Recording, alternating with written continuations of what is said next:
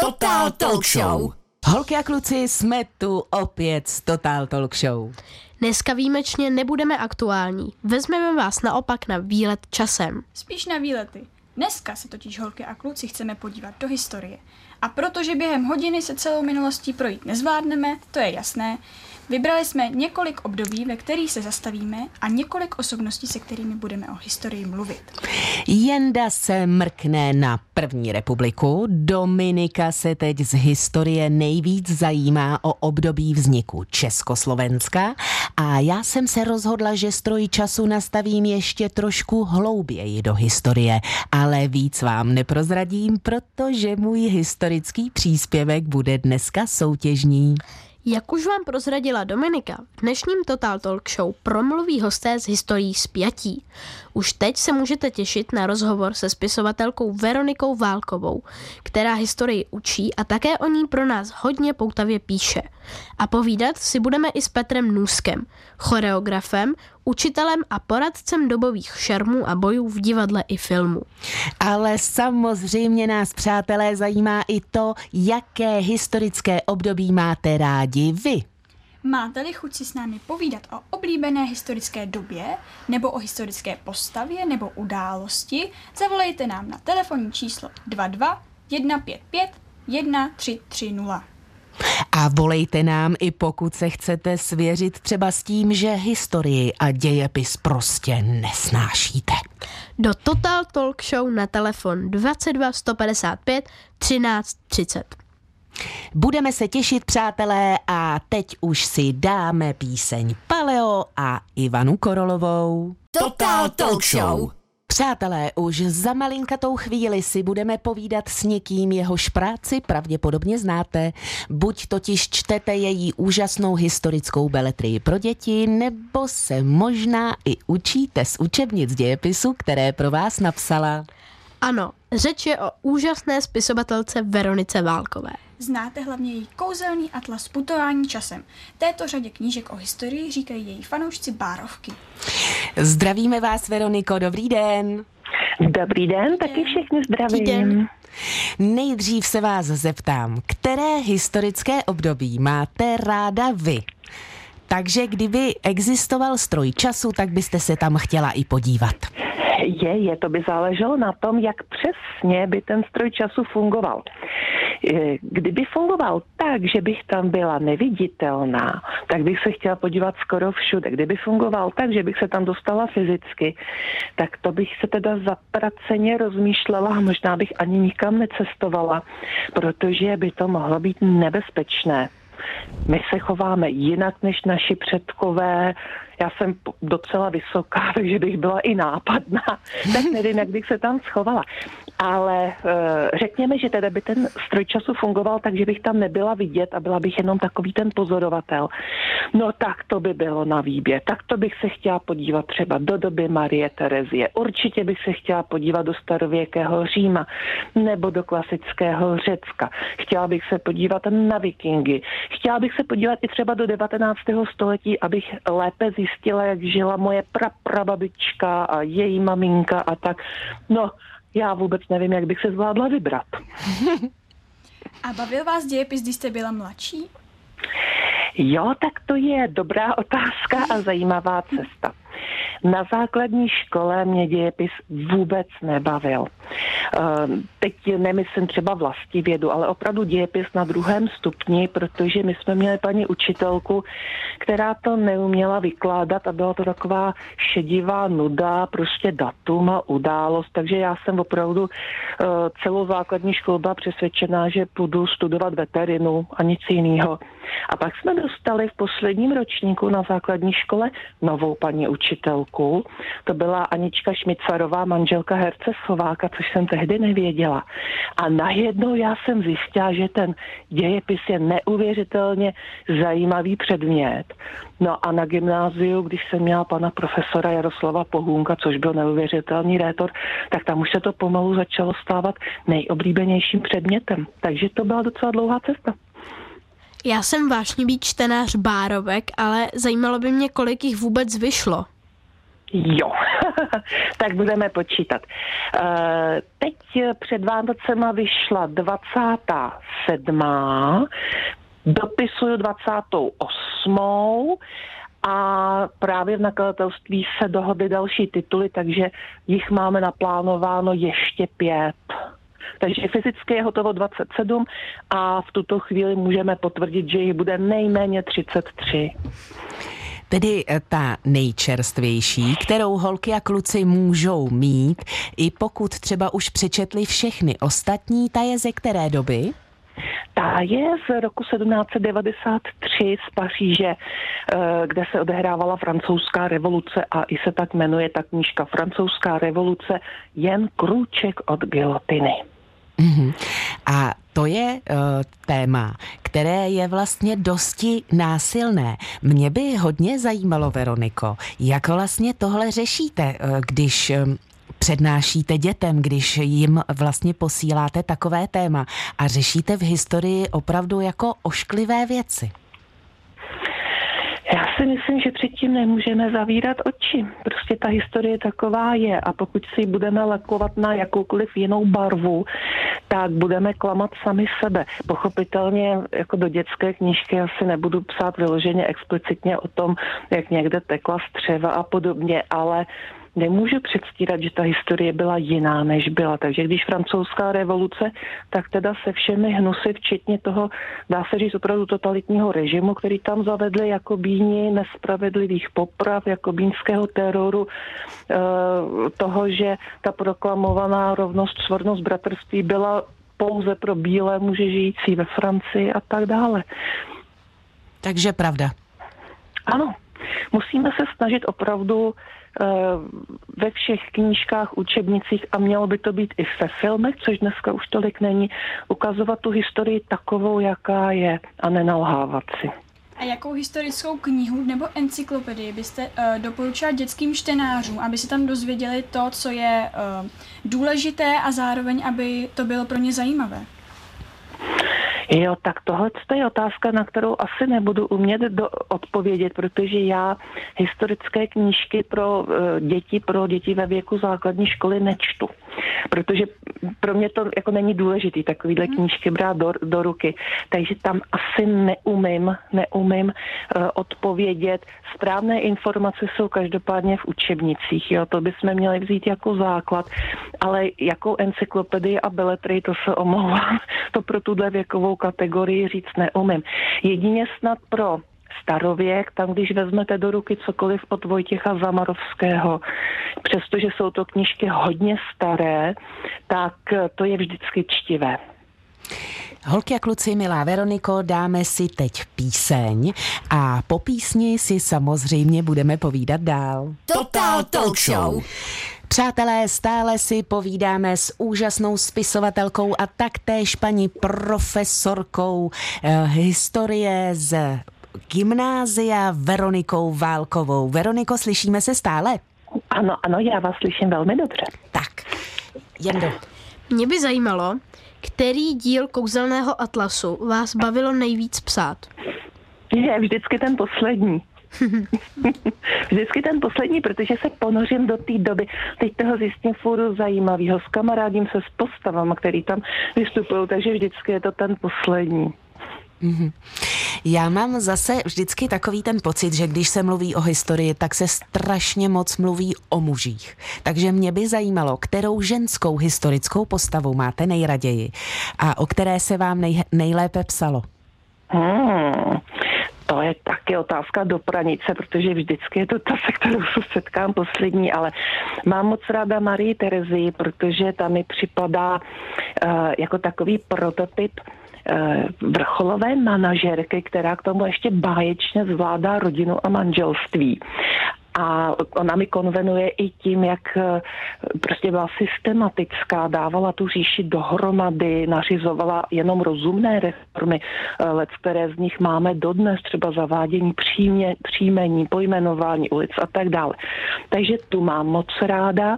Pak jsem se v poslední době při psaní Bárovek seznámila s akadskou velekněžkou, která se jmenuje Encheduana a to je paní, která žila před nějakými čtyřmi a půl stoletími za okrouhleně a to je první jménem známý literární autor. Předtím, co vznikaly písemné texty, tak jsou anonymní a ona je první, koho známe jménem a skládala básně. Takže třeba tyhle ty dvě. Mm-hmm. Uh, byla řeč o bárovkách. Co vás vlastně inspirovalo k napsání té série, když už jich je tak hodně? Co vás inspirovalo? No, na tohle se mě ptají děti většinou na besedách a já upřímně přiznávám, že prostě ten příběh ke mně přišel že vůbec nevím, co bylo impulzem. Asi bylo potřeba, aby tyhle ty příběhy mezi děti přišly a vybrali si právě mne, abych je psala. Protože já si pamatuju prostě najednou, že jsem seděla u počítače a psala jsem o tom, jak se Bára potkala s usickým práčetem Borkem. A když jsem to dopsala, jsem říkala, to ale je báječný nápad, to by mohla být úplně nekonečná série. Těch období v historii je tolik. Takže jsem tomu začala opravdu upřímně věřit té sérii. Nabídla jsem to do jednoho nakladatelství, no hleďme, bude jich 33. Podílela jste se na vzniku nějaké historické hry, ať už deskové nebo počítačové? Ne, to, to, to zatím ne, ale poslední dobou uvažuji, že ty, eh, k těm bárovkám by byla dobrá nějaká desková hra, nebo karetní hra, nebo něco takového. Ale zatím jsem na ničem takovým nespolupracovala. Ehm, mě by teďko zajímalo, ty, eh, vy jste říkala, že poslední, eh, poslední vyšla, ta je z francouzské revoluce, ano. ale teďko nějakou píšete a která to bude? Mm-hmm. Teď jsem se s Bárou dostala ke Keltům v polovině prvního století před naším letopočtem na našem území. Takže to je takový, myslím si, že to bude asi jediná zatím bárovka, která je taky trošičku fantazy, protože se tam setkáme s druidy a ti druidové opravdu uměli věci, které my pokládáme za věci z říše čar a kouzel, takže ta bude, ta bude taková specifická. Já mám teď otázku k tématu Československa. Chtěla byste, aby Československo zůstalo spojené a proč? Když se rozdělovalo tak jsem moc chtěla, aby zůstalo spojené, protože jsem se v Československu narodila a protože Slováky jsme nikdy nebrali jako cizince a měli jsme všichni rádi slovenštinu a prostě jsme na to byli zvyklí. Ale uh, postupně jsem pochopila, že to asi bylo nezbytné, protože se říká, že eh, tím rozdělením Československa bylo vlastně dovršeno slovenské národní obrození tím, že získali samostatnost. Takže Slováci to asi potřebovali a tak to dneska beru tak, že to asi bylo potřeba, i když mě to pořád trošku mrzí, no. Mě by zajímalo, jestli znáte seriál Saturnin, to je totiž můj nejoblíbenější seriál. Neznám, znám jenom knížku a film. Jenda se ptá Veroniko proto, protože eh, kromě eh, rozhovoru s vámi si každý z nich připravil nějaké téma. A Jenda mm-hmm. si mhm. připravil první republiku a um, Dominika zase vznik Československa. Zvláštní, mm-hmm. že se zrovna uh, potkali v podobné době. Mm-hmm. Tak proto, proto ty poslední dvě otázky. Jo, no, jo, jo. A proč poslední otázka, to nemusím vysvětlovat. Veroniko, kde vás můžou naši posluchači potkat? Kde se vás můžou ptát? Kde si od vás můžou nechat podepsat knížku? Prostě a jednoduše, kde vás můžou potkat? No tak můžou, eh, pokud nejde o fyzické setkání, tak můžou samozřejmě se dívat na můj web www.kouzelnýatlas.com nebo si mě můžou najít na Facebooku a na Instagramu a fyzicky, pokud jsou v sedmé třídě a uvažují o tom, že by šli na šestileté gymnázium, tak v úterý teďka 10. ledna máme u nás na gymnáziu na Pražečce den otevřených dveří a já tam budu taky pochopitelně, protože jsem předsedkyně předmětové komise dějepisu, takže za tam budu něco řík, dělat, říkat, sedět takže tam můžou taky přijít a ideálně potom k nám dát i přihlášku, protože uh, my se snažíme ten dějepis učit hodně zajímavě, jezdíme s dětma na exkurze na různá místa, takže všechny zvu. A jinak teda potom na jaře na světě knihy, no. Milá Veroniko, my mnohokrát děkujeme za rozhovor a zároveň nás i potěšilo, že jsme se z té historie přesunuli krásně do budoucnosti, kde mohou děti historii studovat. Mějte se moc fajn a děkujeme. Já moc děkuji za pozvání na uh, dopovídání a mějte se taky krásně. Naschledanou. Naschledanou. A teď, přátelé, přijde na řadu, přijdou na řadu zbraně, tedy konkrétně jedna bambitka. A Tomáš Klus. Total Talk Show. Milí naši posluchači, totální talk show. Jak jsme si říkali už na začátku, protože není možné projít si celou historii během jednoho pořadu, každý jsme si vybrali období, které nás právě teď nejvíc zajímá. A Dominika se právě nejvíc zajímá o období vzniku Československa. Proč? Já jsem si připravila vznik Československa, protože vznik téhle republiky vedl po dlouhé době k osamostatnění Čechů a Slováků, se kterými máme dodnes přátelský vztah. Česko a Slovensko byly součástí rakouského císařství, což je vlastně Rakousko-Uhersko, kde měli hlavní slovo Rakušani a Maďaři. Češi a Slováci si tak nemohli prosazovat všechny své zájmy a požadavky. Když v roce 1914 začala Velká válka, později známá jako první světová, Česko a Slovensko bojovali za Rakousko-Uhersko. O vzniku Československa začalo uvažovat pět mužů. Byli to poslanci vídeňského parlamentu Alois Rašín a Karel Kramář, slovenský voják Milan Rastislav Štefánik, učitel a bývalý hráč Slávie Edvard Beneš a jeho profesor univerzity Tomáš Garik Masaryk. Všichni byli ale pro následování. Rašín a Kramář byli dokonce odsouzeni k trestu smrti. Štefánik, Beneš a Masaryk raději prchli do jiných zemí. I v takzvaném exilu se všichni snažili o vznik nového státu. Tomáš Garik Masaryk jezdil po celém světě, kde přesvědčoval spojence k rozbití rakouského císařství. Velká změna proběhla v roce 1916, kdy zemřel vládce Rakouska-Uherska císař František Josef I. Jeho nástupce Karel I. byl k Čechům a Slovákům mírnější, navíc propustil z vězení odsouzené poslance Rašína a Kramáře. V tomto roce také vznikly Československé legie, což byly skupiny 50 tisíc mužů Če- z Česka a Slovenska, které ve, vál- které ve válce bojovaly proti Rakousku-Uhersku. V roce 1918 už mělo Rakousko válku skoro prohranou, takže nový stát už byl skoro na světě. Tomáš Garek Masaryk dokonce vyjednal podporu u amerického prezidenta Tomase Woodrowa Wilsona. Zásadní změna ale nastala 28. října 1918, kdy Rakousko oznámilo, že je ochotné přijmout podmínky příměří. Vznikl tak nový stát, Československá republika. Ještě ten den Beneš a Kramář doladili vznik stát, uh, státu a rozhodlo se, že Československo bude republika. To znamená, že nemá císaře, ale prezidenta. Prvním prezidentem se stal Tomáš Garik Masaryk. Také vznikla nová národnost, uh, Československá. To proto, aby nebylo Čes- v Československu více Němců než Slováků. V Československé republice totiž žili i Němci, Maďaři a Rusíni. Všechny ty národy se mezi sebou nedokázaly dohodnout, proto se v roce 1992 Československo rozpadlo. Tak jako tak, vznik Československé republiky byl veliký krok, protože si Češi a Slováci mohli po, tři, uh, po třech staletích znovu vládnout sami. Jeho vznik slavíme právě 28. října a tento den je státním svátkem v obou zemích. Děkuji, Dominiko. Informace byly vyčerpávající a schválně, jestli by, si, si, eh, jestli by tě napadlo, která ta informace mě jako překvapila, nebo která mě přišla, že ji slyším poprvé, že Edvard Beneš byl slávista.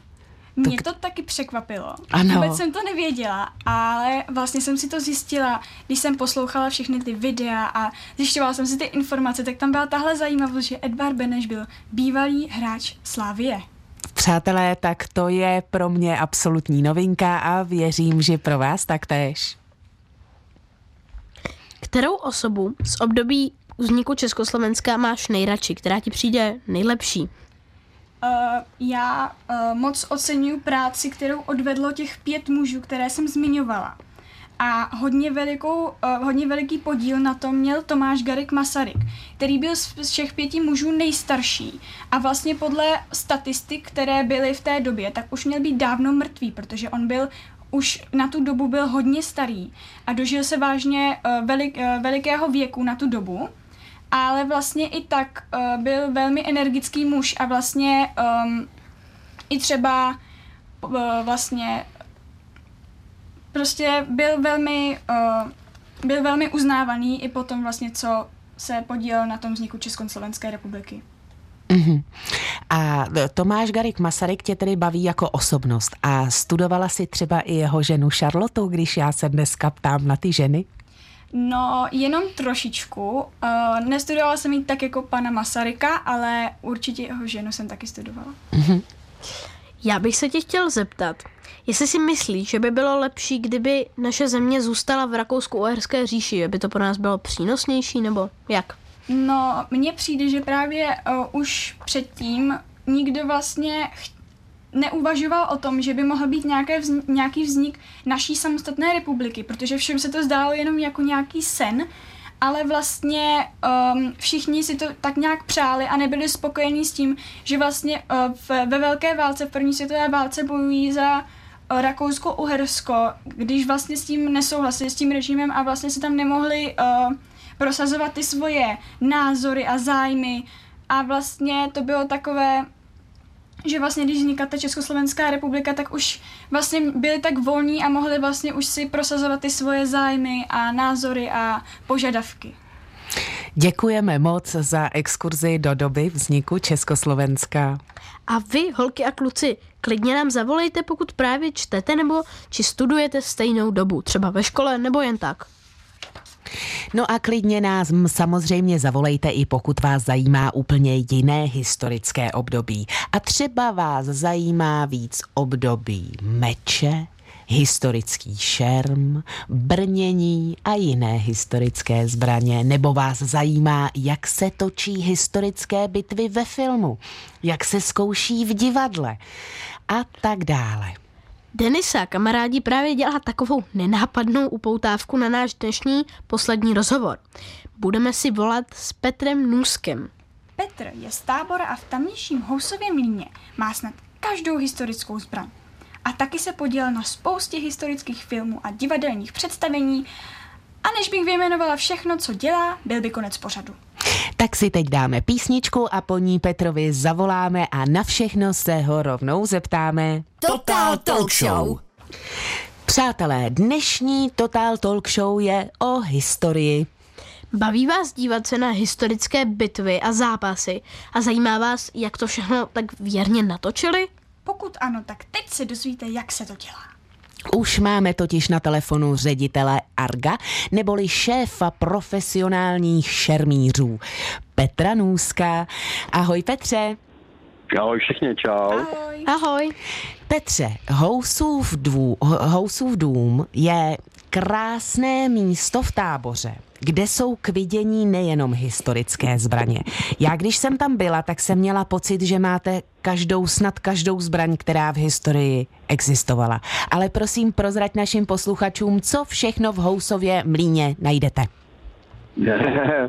tak Housův mlín je takový, uh, taková naše centrála, základna, uh, kde máme uskladněno spoustu materiálu, který používáme jak při naší práci na filmu, tak jako na divadle. A kromě té zbrojnice, kde je nějakých cirka tři tisíce různých vzorků z různých bijáků, z různých filmů a divadel, v takové jako expozici, která je volně přístupná, takže při, v sezóně ji může kdokoliv navštívit, je to prostě s komentovanou prohlídkou, tak je tam třeba Fantasy Krčma, věnovaná Zaklínačovi, je tam keltský klub a uh, taková vikingská krčma, čili tam několik jakoby takhle historicky, fantasticky vyzerajících uh, místností.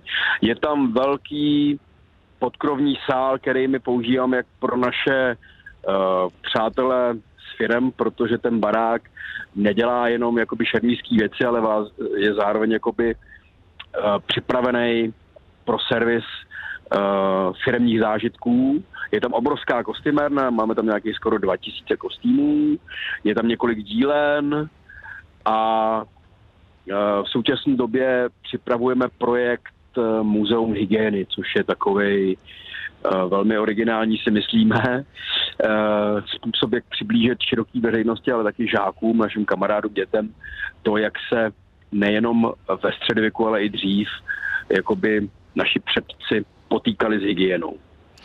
Petře, prosím tě, ty jsi teďko řekl, že se tam můžou holky a kluci přijít podívat, pokochat, eh, dát si komentovanou prohlídku. Kde najdou informace o době, kdy tam můžou přijít? Kde, kde najdou vůbec informace o tom, co Housův mlín eh, dělá třeba za akce? Kam se mají podívat, než k vám přijdou jednoduše? Tak já, já rozhodně doporučuji stránky www.housůvmlín CZ, tam jsou veškeré informace k provozu toho objektu.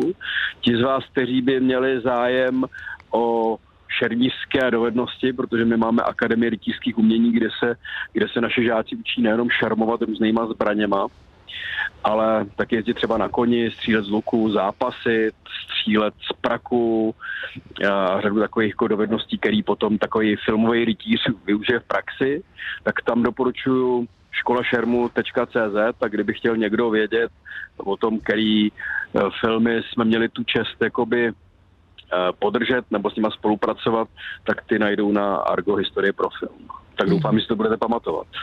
tak si to ještě na závěr zopakujeme, ale teď už předávám uh, slovo Dominice, aby se ptala ona. Kdyby někdo z našich posluchačů, kdyby se chtěl stát nějak uh, šermířem, tak jaké musí mít na to schopnosti, nebo co je potřeba k tomu, aby se někdo stal šermířem? No, ona je otázka, jakým šermířem by se chtěl stát, protože těch šerm, šermů se dneska u nás eh, nebo v Evropě provozuje velké množství, tak eh, ale v zásadě, v zásadě jakoby si řekněme, že část těch dovedností, ten jak filmový, divadelní nebo uh, hema šermíř měl umět, tak je zcela zřetelný, že by měl mít dobrou kondici a měl by mít nějaký rozhodně rozbujelý vztah k historii, protože to uh, šertířství je na historii a rytířství rozhodně velmi, velmi napojený. No a pak musí mít hlavně chuť, musí mít hodně chutě a pak se, při, pak se přihlášet v jakýkoliv, v jakýkoliv šermířské škole, která je dostupná. A když to bude bavit, tak potom samozřejmě se může Eh, může dostat dál. Já doporučuji, aby se Pražáci, Budějovičáci, Krumlováci a Táboráci přihlásili rovnou k nám do AKY, protože ve všech těch jmenovaných městech, eh, ať je to Praha, Budějovice, Krumlov nebo Tábor, my máme svý pobočky. Mě by nejvíc zajímalo, která zbraň, kterou máte v tom skladu, jak už se říkal, ti přijde nejzajímavější. Tak těch je, to je celá paleta těch jako zbraní. Já, máme tam klasické zbraně, běžný meče z růz, uh, rapíry, kordy, šavle z různých období, ale máme tam třeba řadu kombinovaných zbraní a mně připadá takový hodně, hodně famózní kombinovaný italský štít, uh, jehož součástí je ruka, která vystřeluje čepel. Mm-hmm. Petře, ty si naznačil, že se spodílel na mnoha filmech.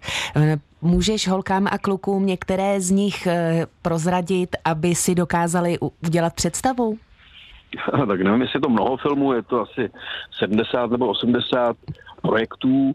Mm, takový ty nejznámější je třeba Narnie, Prince Caspian, na který jsme pracovali, nebo třeba Bátory, Hrabinka Bátory. Teď v současné době spolupracujeme s Netflixem na eh, seriálu, který, je, který se pracovně jmenuje Hagen ale dělali jsme třeba taky Tristana, Tristana Izoldu, dělali jsme Hellboye, dělali jsme s Jackie Chanem šangejský rytíře a já si to vlastně ani všechno moc nepamatuju. Je, najdete to určitě na těch stránkách Historie pro film, Argo Historie pro film. Uh, jaký byste použil při boji se středověkým šermířem meč, nebo co byste použil, kdybyste měl bojovat s nějakým středověkým vojákem, šermířem, co byste použil?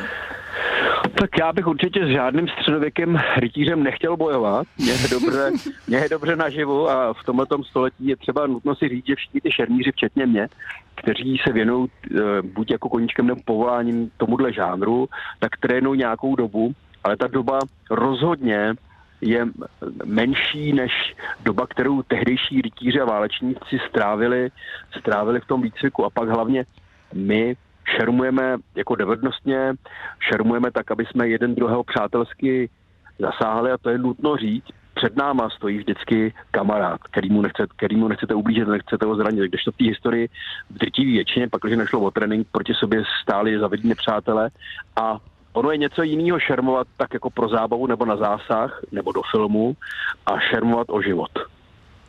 Znáš nějaké šermířské triky? mám, řadu šermí, mám řadu šermířských triků.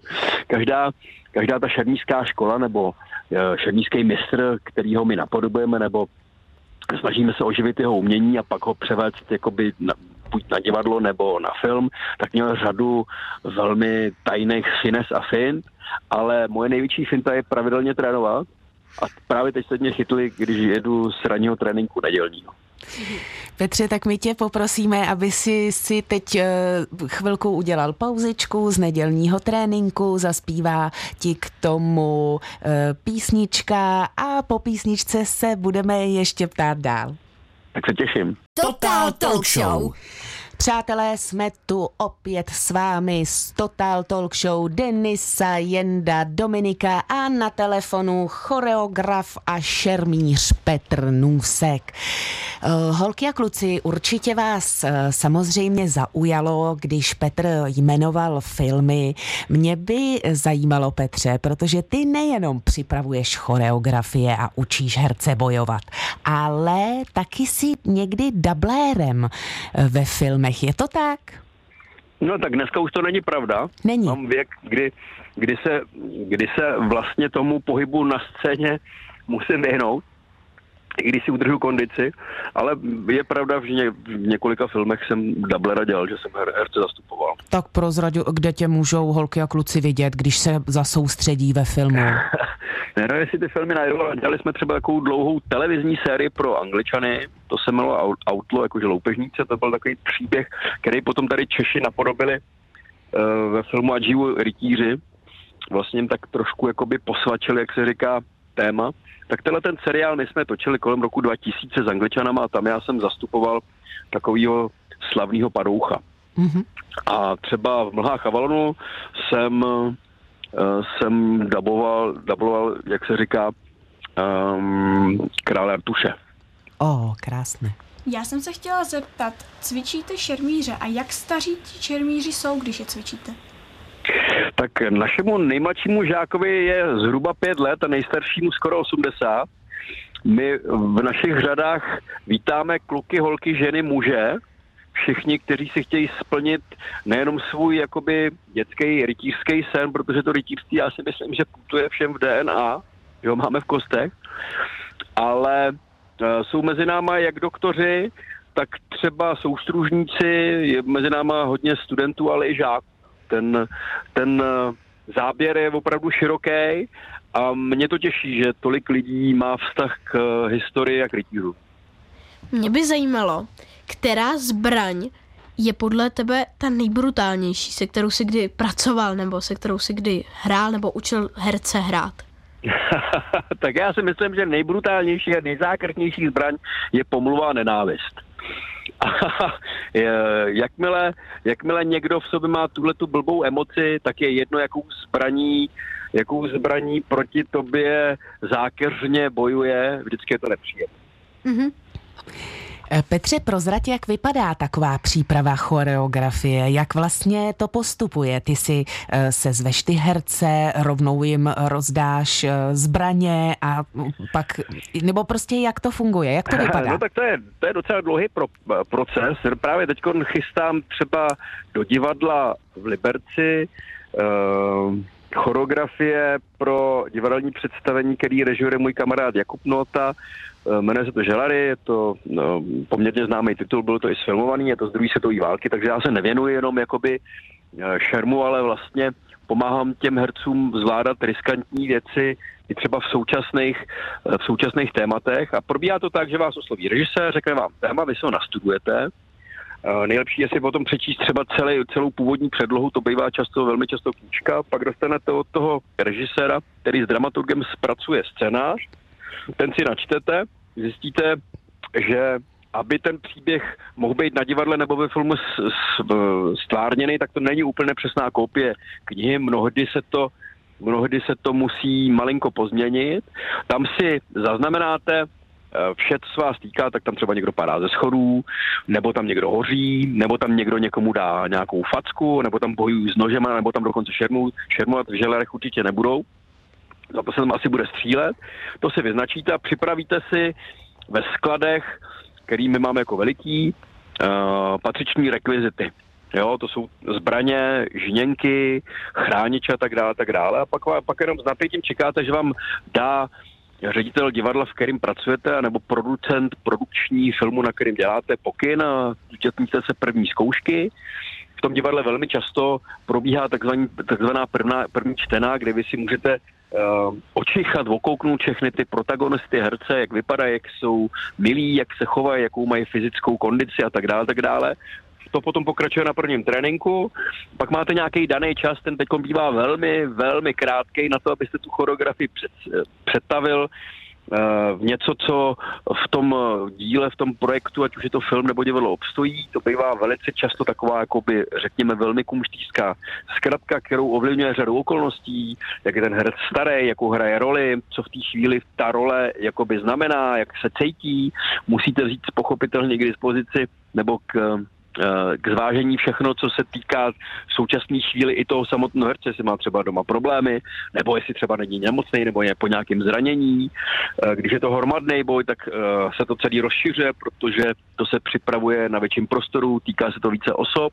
No a pak jakoby přichází taková jakoby zdravá rutina, kdy vy tu choreografii, kterou vymyslíte, tak aby souvisela s dějem, s dějem, s rolí, ale taky s ostatníma souvislostmi, které jsou poměrně složitý a ta choreografie se třeba 3-4 týdny nejlépe jakoby učí, opakuje a zraje a pak se přijde jakoby na plat, buď na filmovej, kde se nastaví kamery, připraví se všechno k tomu, aby se ta choreografie mohla natočit. V divadle je to tak, že se blíží premiéra, mezi tou prací na filmu i na divadle jsou určitý jakoby rozdíly, nevím, jestli je čas si tady popisovat, no a okamžik, kdy jsou ty, kdy jsou ty herci připravení, mnohdy, eh, mnohdy je před tu kameru, kameru nebo eh, na, ten, na tu divadelní scénu vedete ještě ne, ne v úplné kondici, takže se ta choreografie musí upravovat, zjednodušovat a tak dále, tak dále. Ten proces je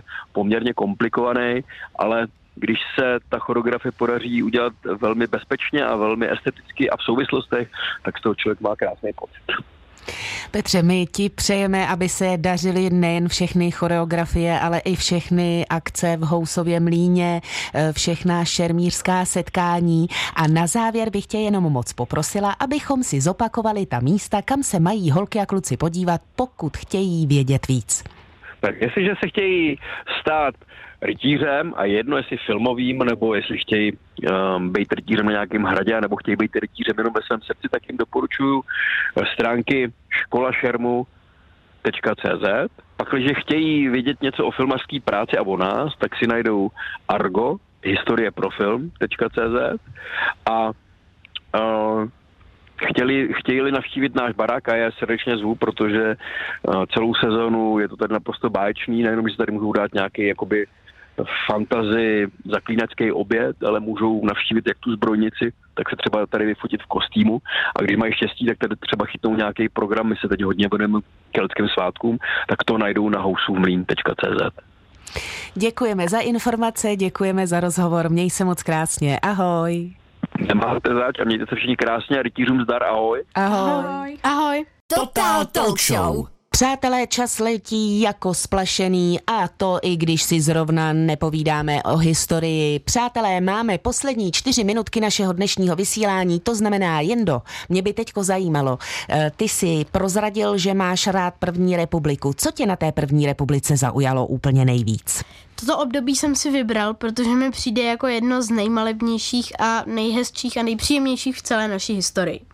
Jak už dneska Domčo říkala, dne 28. října roku 1918 se naše země odtrhla od Rakousko-Uherské říše a stala se tak skoro po 400 letech samostatnou zemí. Lidé měli proto každým dnem stále lepší a lepší náladu, protože už nemuseli poslouchat vše, co říká monarcha a mohli se řídit tím, co chtěli oni. Byli plní elánu a energie. Vznikalo také mnoho swingových a jazzových kapel a lidé měli prostě chuť do života. Dámy začaly nosit delší sukně a šaty, ozdobené často různými květy, mašlemi, stuhami a dalšími jinými ozdobami. Páni se často oblékali do černých a bílých obleků, někdy i fraků. Toto však byly pouze slavnostní outfity. Když však měli volno, většinou se jednalo o kalhoty z košilí, nějaké lehké sako a občas i kalhoty s kšandami. O to, to, během tohoto období vzniklo spoustu filmů a seriálů. Například celkem známý seriál První republika, ten, se je, ten je o tomto období, nebyl natočen v tomto období, nebo seriál na motivy knih Zdeňka Jirotky Saturnin. A nebo i celkem známý film, natočen právě za doby První republiky, jménem Kristián, kde hlavní roli hraje Oldřich Nový a Nataša Golová. Já se k těmhle těm uh, krásným filmům velice ráda vracím. První republiku taktéž miluju a z ní nejvíc Hanu Podolskou módní návrháčku. Ale my už máme na takhle na závěr eh, našeho Total Talk Show na telefonu Gábu, aby nám prozradil, jaké historické období a jakou historickou postavu má nejraději on. Ahoj Gábo. Ahoj Deniso. Tak prozrať.